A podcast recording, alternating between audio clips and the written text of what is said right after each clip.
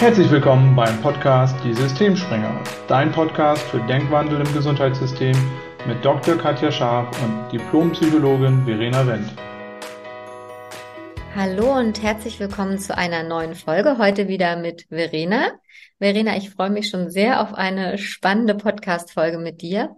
Und wer beim letzten Mal zugehört hat, hat mitbekommen, dass wir nochmal die Inhalte haben wollten, wie wir uns Wandel im Gesundheitssystem vorstellen, weil das ist das, wofür wir diesen Podcast auch ins Leben gerufen haben, die Systemsprenger einfach um Grenzen zu sprengen bei uns selbst im System und auch gesellschaftlich, weil wir fest davon überzeugt sind, dass wir ein fantastisches Gesundheitssystem in Klammern noch haben.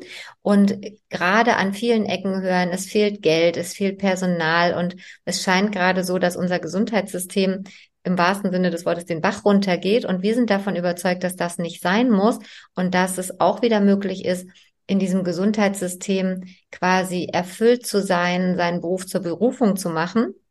Und wir haben festgestellt, dass es vor allem drei Säulen gibt, an denen man Wandel vorantreiben kann, weil eben wenig Einfluss darauf besteht, wie viel Geld das System hat und wer das System steuert. Aber wir selber haben immer viele Möglichkeiten. Und in der letzten Folge ging es um Kommunikation im Gesundheitssystem. Heute wollten wir uns einmal dem Thema Selbstwirksamkeit zuwenden um dann in Folge drei, die dann in der nächsten Woche kommt, auch nochmal zu schauen, welchen Unterschied gibt es zwischen Teamführung und Teamsteuerung, ganz speziell im Gesundheitssystem. Und Verena, ich freue mich, ähm, dass wir da heute nochmal überlegen und philosophieren, weil das ja ein ganz spannendes Thema ist, Selbstwirksamkeit. Was würdest du sagen? Wie zeichnet sich Selbstwirksamkeit aus und was sind da vor allen Dingen Aspekte, die einen Wandel in unserem Gesundheitssystem bewirken können? Ja, ja, hallo Katja. Ich freue mich auch auf die Folge mit dir. Es macht immer Spaß, mit dir über diese Themen zu sprechen. Ähm, ja, Selbstwirksamkeit heißt ja im Grunde erstmal, dass ich ein Gefühl habe, dass ich etwas bewirken kann. Also, dass ich ähm, mich selbst sozusagen als Quelle sehe, dass ich denke, ich habe Dinge in der Hand. Und ähm, ich sage jetzt mal als extremes Gegenbeispiel ist, hat man oft in der, wenn jemand depressiv ist, sowas wie eine Hilflosigkeit oder auch eine gelernte Hilflosigkeit, wird das ja oft äh, auch genannt, dass man sozusagen Erfahrung gemacht hat, aus dem man irgendwie geschlussfolgert hat, man kann, man kann gar nichts beeinflussen. Man ist sowieso immer alles Mist, egal was man macht. Und man selber kann nichts steuern und nichts ändern und so.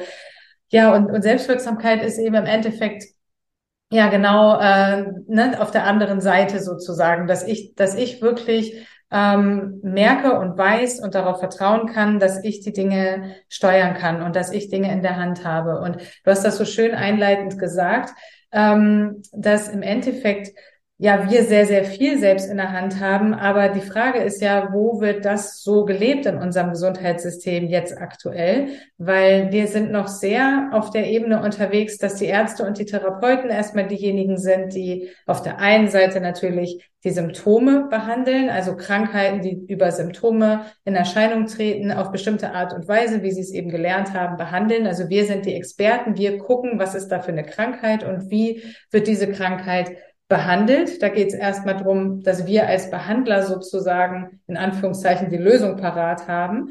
Da geht es sehr wenig um die Selbstwirksamkeit der Patienten. Was können die eigentlich tun, um ihre Gesundheit ähm, ja zu unterstützen? Ne?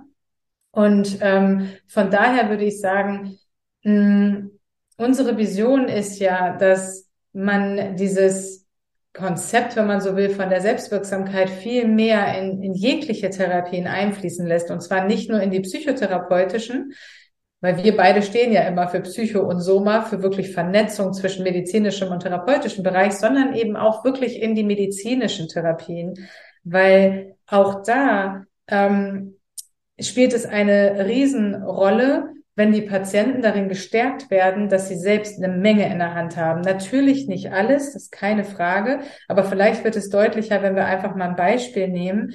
Ähm, mir fiel jetzt so spontan ein, Adipositas. Weiß nicht warum, aber ich habe ja viel mit ähm, Patienten gearbeitet, auch in der Klinik, wo ich beschäftigt war, im Adipositas-Bereich. Und das ist ja auch durchaus erstmal eine medizinische Erkrankung, ist ja keine F-Diagnose, also keine, keine psychische Erkrankung.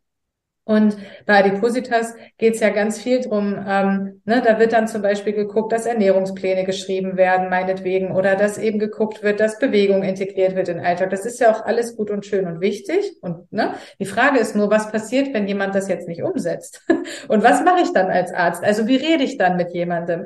Ich kann dann natürlich sagen, hm, Sie setzen das ja nicht um. Ja gut, so können Sie jetzt ja nicht abnehmen. Ja, aber dann kommt der andere ja auch noch nicht weiter. Ne? Und da geht's ja dann wirklich so drum, mit Leuten so zu sprechen sprechen. Und das kann auch ein Arzt lernen. Also das ist auch, da braucht man kein Psychologiestudium für. Da muss man nur so ein bisschen gewisse Zusammenhänge verstehen und braucht so ein paar Tools an der Hand, ähm, dass man dann eben eher Fragen stellt in die Richtung, okay, und was wollen Sie eigentlich? Also wollen Sie denn abnehmen oder nicht? Es kann ja auch sein, dass jemand gar nicht abnehmen will. Ähm, oder dass man eben guckt, okay, aber wo, wo, wo standen Sie sich bislang im Weg? Also was hat bislang nicht funktioniert und warum hat das nicht funktioniert? Und im Endeffekt durch solche Fragen stärkt man die Selbstwirksamkeit der Patienten, weil sie dann bei sich gucken, weil sie dann anfangen zu gucken, okay, hm, also vielleicht hat mein Übergewicht doch irgendwie auch was mit mir zu tun. Wie esse ich denn eigentlich wirklich, wenn ich wirklich mal ehrlich bin? Und wo sind die Momente, wo, ne, wo ich vielleicht dann, dann eher mich ungesund ernähre? Entweder zu viel oder eben eher das, was ungesund ist. Und wie ist das wirklich mit meiner Bewegung? Und wo stehe ich mir selbst im Weg? Da beginnt der Prozess im Endeffekt. Und ähm, ja, das fände ich zum Beispiel mega, mega wertvoll, wenn das viel, viel mehr einfließen würde, auch in den medizinischen Bereich.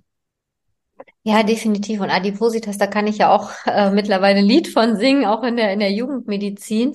Und das ist tatsächlich auch interessant, wenn man dann guckt, was ist da eigentlich so familiär auch los. Also ja. da sind wir natürlich auch wieder bei der letzten Folge bei Kommunikation. Wenn du sie verpasst hast, hör gern noch mal rein, weil da geht's genau darum, also eben Kommunikation natürlich.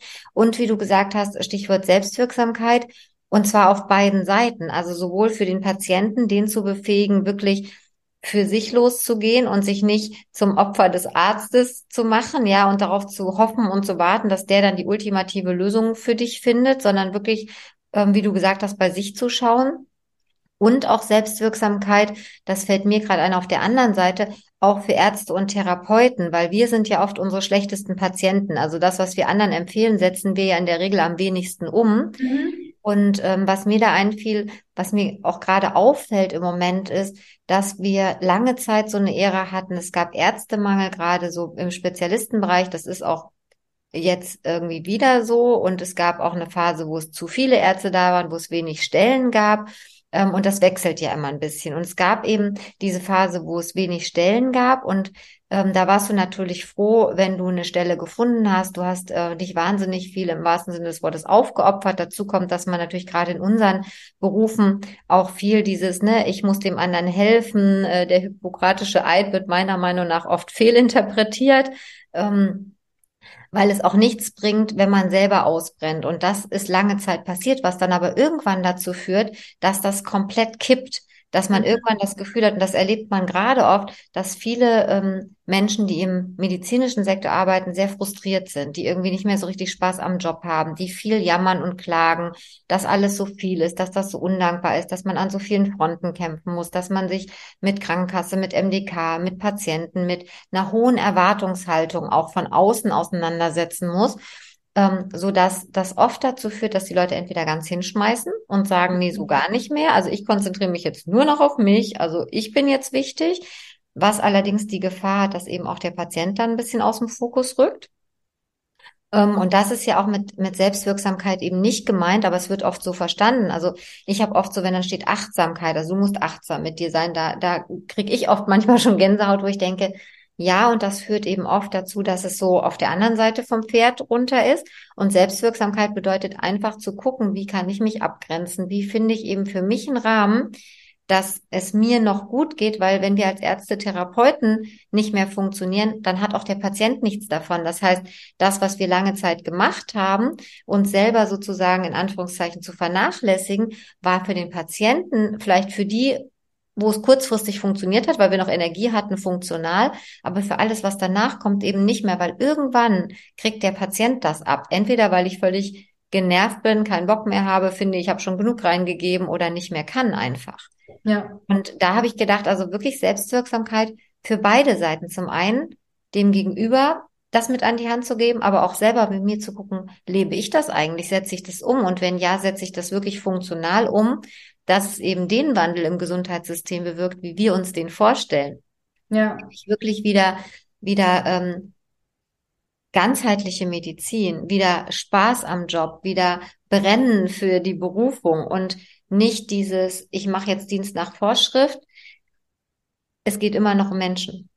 Ja, ja, ich weiß, was du meinst mit dem auf der anderen Seite vom Pferd fallen. Oder? Lange Zeit war es wirklich so dieses komplett auspowern und ist auch sicherlich immer noch, ist ja immer noch ein großes Thema. Auch Burnout, Depression bei Ärzten ist ja immer noch ein großes Thema, ist immer noch weit verbreitet. Aber jetzt kommen immer mehr so neue Bewegungen, wo es darum geht, sich sehr abzugrenzen, sehr bei sich zu gucken und zu gucken, dass man äh, da eben nicht mehr so investiert ist im Endeffekt, was ja durchaus auch Ansätze sind, die, ich sag mal, in eine, in eine Richtung gehen, die ja nicht ganz verkehrt ist. Aber wenn man die jetzt ins Extrem führt, kann es eben auch dazu führen, dass man ja sich sich so abgrenzt, dass man eben nicht mehr so äh, in der Beziehung zu den Patienten ist oder das Interesse da nicht mehr so stark da ist, weil man sich aus Schutz in Anführungszeichen abgrenzt, was auch nicht das ist, was was wir so als das total funktionale sehen, sondern im Endeffekt Klar geht es drum, auch jetzt mal die, die Ärzte-Therapeutenseite, dass du dich gut abgrenzen kannst und dass du auch bei dir bist und deine Bedürfnisse wahrnimmst, auch in der Therapie und auch im medizinischen Bereich. Keine Frage darum, das ist immer günstig, wenn du das,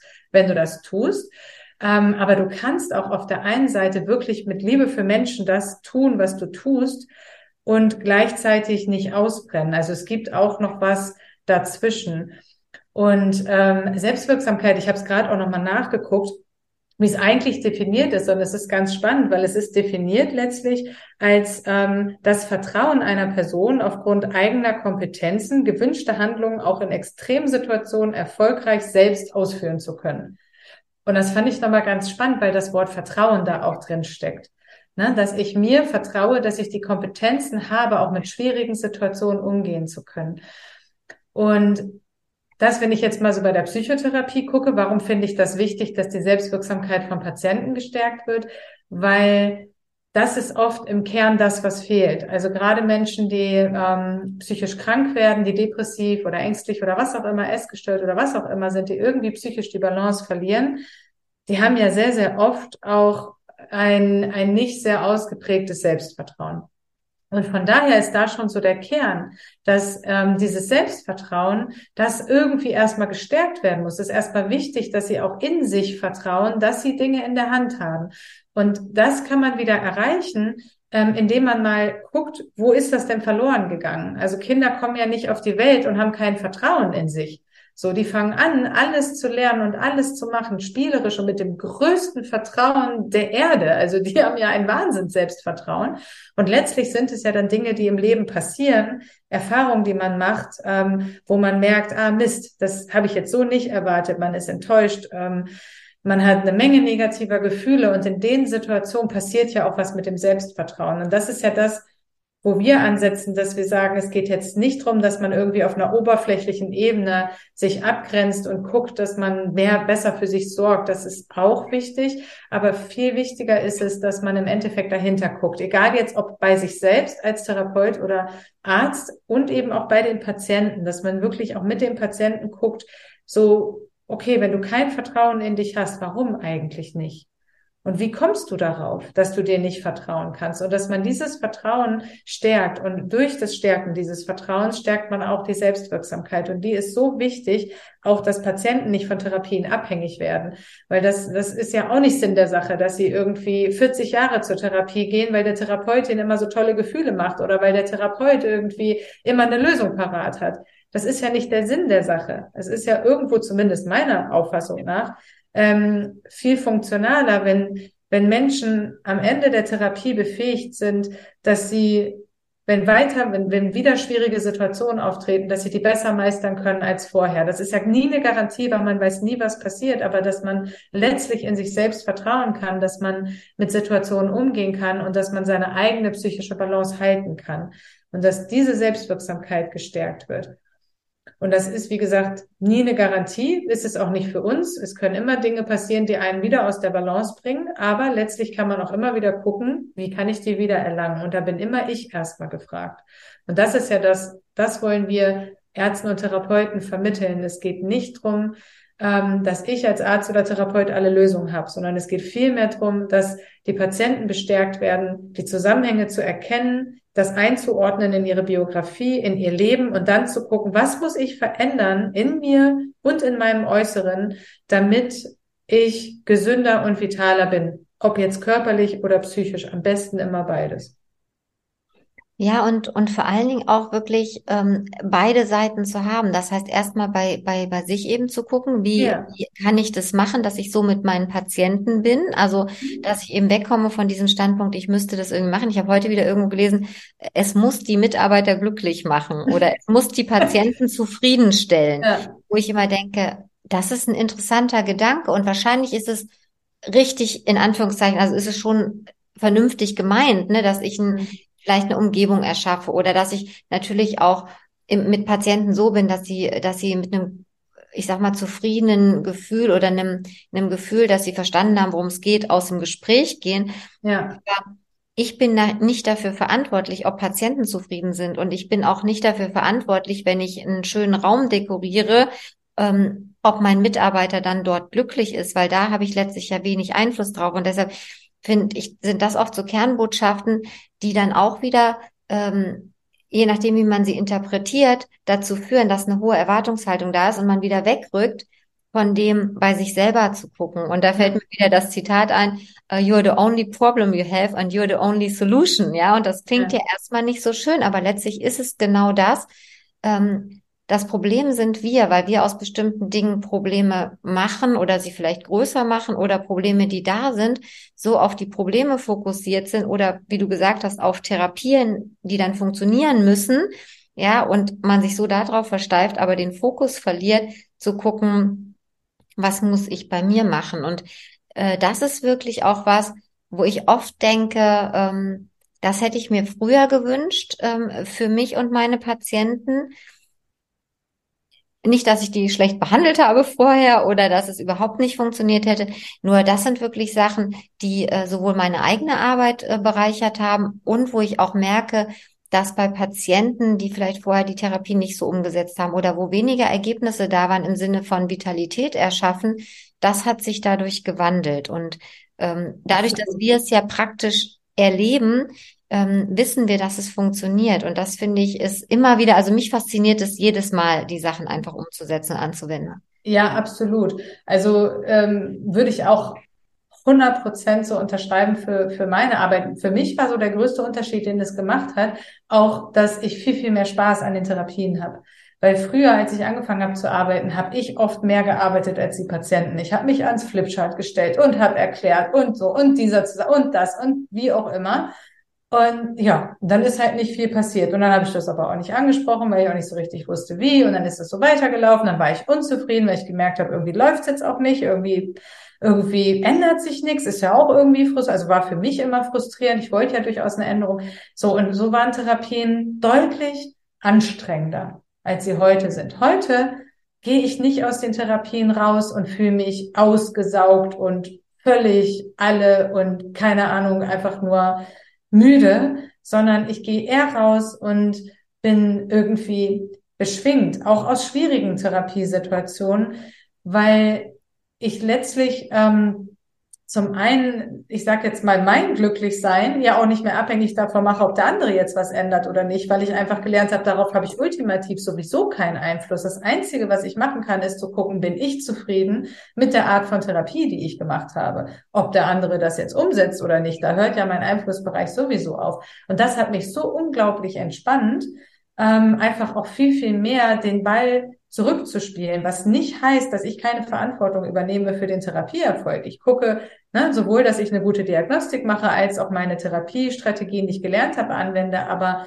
grundsätzlich habe ich die innere Haltung, dass ähm, die meiste Arbeit beim Patienten liegt, also dass er im Endeffekt für sich in seinem Denken, in seinem Leben, in seinem Handeln gucken kann, was er da verändern kann, damit es ihm besser geht. Aber ob er das verändert, da habe ich keinen Einfluss drauf. Und wenn das nicht verändert, kann ich es ansprechen, kann gucken, wo die Blockaden sind. Ne? Aber es gibt auch tatsächlich immer wieder Situationen, wo ich dann merke, okay, dann es ändert sich trotzdem nicht, dann ist das auch so. Und dann gehen wir halt auseinander und sagen, okay, dann ist vielleicht der Zeitpunkt noch nicht da. Und auch das finde ich völlig legitim. Man muss keine Therapien unnötig in die Länge ziehen, wenn sich nichts verändert. Und das wäre für unser Gesundheitssystem, glaube ich, immense Kosten könnten eingespart werden, wenn Therapien teilweise früher beendet werden würden.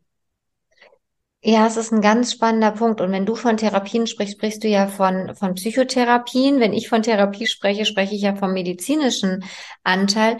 Und auch da ist es vielleicht nicht ganz so eins zu eins umzusetzen, aber auch da ist es so, wenn Patienten incompliant, wir nennen das ja dann immer Incompliance oder Inadherenz, ja, also wenn die sozusagen die Therapien nicht umsetzen, die wir empfehlen, ähm, dann muss ich sagen, war das früher auch so. Ich habe dann lange äh, versucht zu erklären, warum das denn so wichtig ist. Also von meiner Sicht als Mediziner, mhm. ne, warum das wichtig ist, dass das gemacht wird. Und das erlebe ich auch ganz oft in der Klinik, ne, dass es dann immer heißt, ja, die Eltern setzen das nicht um. Und dann ist das immer so ein, ja, so ein genervter, ich weiß gar nicht, wie man den beschreibt, so ein Unterton, wo ich so denke, na ja, und, und, und warum eigentlich nicht? Aber das fragt dann schon wieder keiner mehr.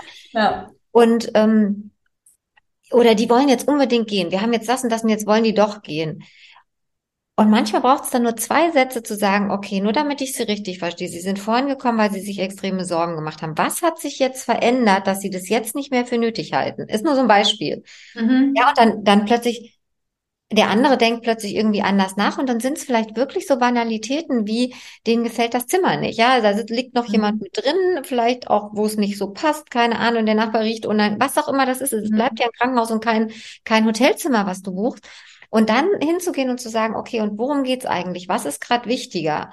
Ja. Ne, vielleicht, ne, und, und bewerten Sie das, und da hatten wir vorhin auch mal drüber gesprochen, was wird bewertet an Krankenhäusern? Das Essen, die Sauberkeit, äh, gibt es einen Balkon, ist das Fenster schön, ist also riecht's da gut, ja? Ähm, solche Sachen, weil den medizinischen Aspekt, wie willst du den beurteilen als Laie? Da hast du, du kannst noch ein bisschen beurteilen, wie wird mit dir gesprochen, ja, bin ich schnell versorgt, bin ich langsam, aber was da wirklich medizinisch passiert, mhm. Das kannst du als Laie nicht beurteilen. Und da ist ja auch schon wieder der nächste Punkt, ja. Also das, das, das ist ja unglaublich spannend, dieser Bereich. Und deshalb finde ich, Gerade da sind wir auch wieder einfach zu gucken, warum machen die Menschen das nicht und denen nicht zu erklären, warum das wichtig ist, weil inhaltlich haben die das ja wahrscheinlich schon zehnmal gehört, sondern auch wieder da, und da schließt sich der Kreis zur Kommunikation wieder, zu gucken, warum nicht und sie dazu zu befähigen, dass sie selber verstehen, warum sie es machen und selber das wollen, weil mhm. dann setzen sie es eher um.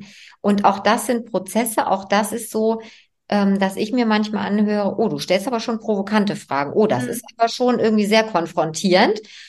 Ja, aber es ist wirkungsvoll. Wenn, und da ist das große Wenn, wenn du es gelernt hast. Also ich würde jetzt, also vor fünf Jahren hätte ich mich jetzt nicht hingestellt und diese Fragen zu stellen, weil ich hätte es nicht auffangen können, wie der andere reagiert. Weil das ist schon erstmal, ich meine, du wirst es in Therapien auch erleben, das ist schon erstmal so, ähm, da erlebst du ja alles zwischen Ablehnung und völligen Entsetzen und da tauchen unterschiedliche Gefühle auf. Und das muss man auch oder darf man auch erstmal, wenn man so will, damit umgehen und das halten, Sonst funktioniert es auch nicht. Und deshalb ähm, finde ich, wäre das super, wenn das auch Einzug findet in, in Ausbildung und solche Aspekte. Ja, absolut. Und ich glaube, dass das Allerwichtigste ist letztlich, dass die Haltung, die ich habe, auch eine Riesenrolle spielt. Also wie ich, ähm, wie ich das kommuniziere. Und da ist es auch wieder so, dass auch Ärzte und Therapeuten, wenn sie das lernen wollen, auch ähm, erstmal bei sich gucken dürfen, so warum reagiere ich in bestimmten Situationen und so warum nerven mich bestimmte Patienten zum Beispiel. Weil wenn ich aus, ne, aus so einer genervten Haltung heraus etwas kommuniziere, dann ist es nicht mehr funktional. Ja, vielen Dank, Katja. Mensch, das war wieder total spannend und kurzweilig mit dir. Jetzt ging es heute ums Thema Selbstwirksamkeit. Ähm, ein weiterer Baustein, den wir ja für unglaublich wertvoll halten für unser Gesundheitswesen, im Endeffekt sowohl für den medizinischen Bereich als auch für den therapeutischen. Ähm, und ja, wenn du zugehört hast und dich das interessiert, wir entwickeln tatsächlich auch gerade Kurse dazu, weil wir wollen, dass das ins Gesundheitswesen kommt. Und wir wollen gezielt auch, dass Ärzte und Therapeuten darin geschult werden, mit Patienten anders zu sprechen und auch ähm, diese Bausteine sozusagen umzusetzen in die Praxis. Also wenn dich das interessiert, melde dich gerne bei uns. Wenn du mehr Informationen möchtest, schau auf unserer Homepage vorbei, www.gesundimgesundheitssystem.de. Und wenn du weiter inspirierenden ähm, Inhalt von uns hören möchtest, dann darfst du gerne das nächste Mal wieder reinhören. In der nächsten Folge geht es um Teamsteuerung. Ja, vielen Dank, Verena. Und wenn du kein Arzt oder Therapeut bist und zugehört hast, aber du kennst vielleicht Ärzte und Therapeuten und denkst, Mensch, das wäre genau das Richtige für denjenigen, weil darüber beklagt er sich eigentlich des Öfteren. Und vielleicht hast du ja sogar auf Deutsch gesagt den Arsch in der Hose, deinen eigenen Arzt oder Therapeuten mal darauf hinzuweisen, weil du gemerkt hast, Mensch, das klingt doch nach einem interessanten Ansatz. Kommunikation ist ja keine Einbahnstraße. Dann kannst du das ja auch gerne teilen. Ähm, wir freuen uns, wenn es viele Menschen erreicht auf unterschiedliche Kanäle, weil wir fest davon überzeugt sind, dass dieser Wandel in unserem Gesundheitssystem ansteht, irgendwie dran ist und jetzt auch irgendwann sich vollziehen wird. Vielen Dank fürs Zuhören. Danke, Verena. Es war wie immer wunderschön mit dir. Danke. Und wir hören uns bei der nächsten Folge. Bis bald. Bis bald.